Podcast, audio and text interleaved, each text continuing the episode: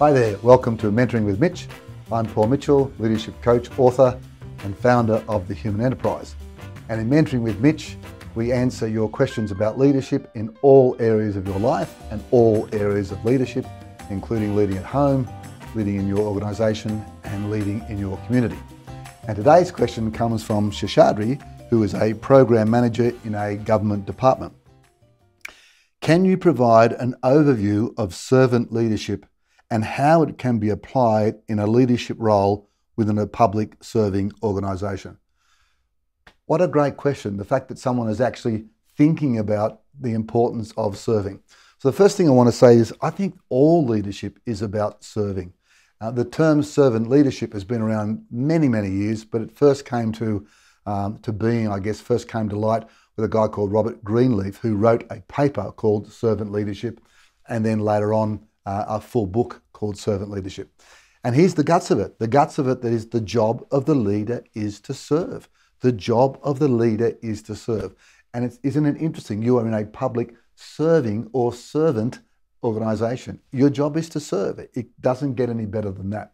So the question, though, that well, that, that comes from that is, is or, or two questions that come from that. One, well, who do I serve? And then how do I serve? So I want to just give you a couple of ideas on that. The first one is who do I serve? We have a model in the human enterprise called the Southern Cross Leadership Model.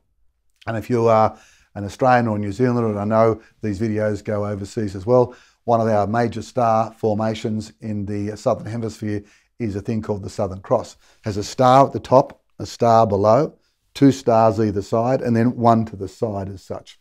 So we think that that's a great little indication of the people that you should serve. First of all, the star, then you're the star in the middle. You should serve the people under you or your, your directs, the people that report to you. Very important to serve them. You should be serving your peers. In fact, there's information or studies from the Centre of Creative Leadership that says that the reason why often managers don't get promoted or get derailed is they forget to really serve, not just connect with or network, they get to really serve their peers. You should be serving your boss. What are her or his needs that you can uh, help them with? What are the key frustrations that you can take away from? Even your boss's boss. And of course, that star out to the side could be um, could be your suppliers, but obviously, most importantly, it's your customers or your, your client base. And this is a major thing in a, in a government organisation. But the other star that's often forgotten, apart from the Southern Star, is the one we think is important in the human enterprise and is the most important star, and that's the Northern Star. And we see that as your family. So, first thing is start to think about Southern Cross. Who are all the people I can continually serve? Uh, not just my direct reports. Second thing is, how do I serve them? Greenleaf in his, in his writing says the way you serve is to grow them and look after their well-being.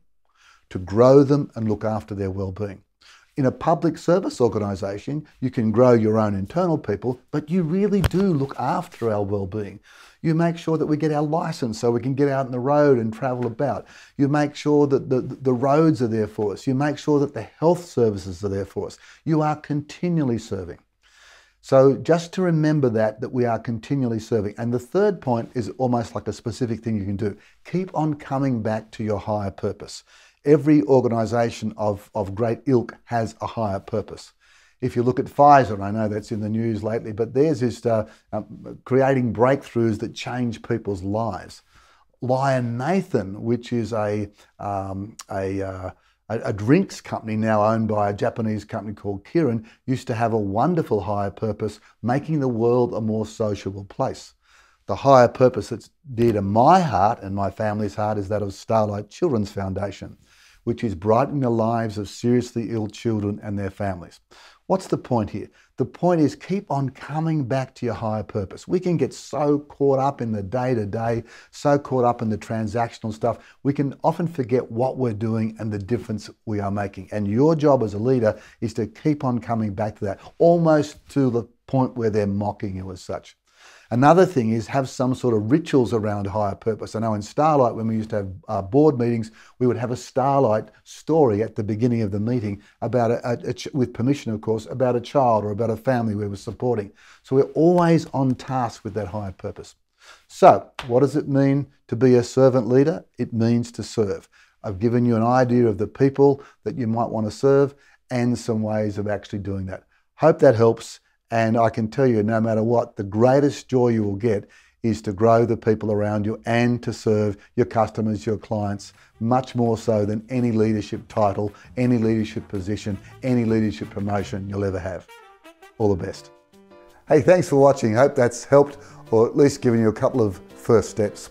And if you have questions about leadership, leadership at home, leadership at work, or leadership in your community, we would love to hear from you. Please visit mentoringwithmitch.com and we'll get through as many questions as we can.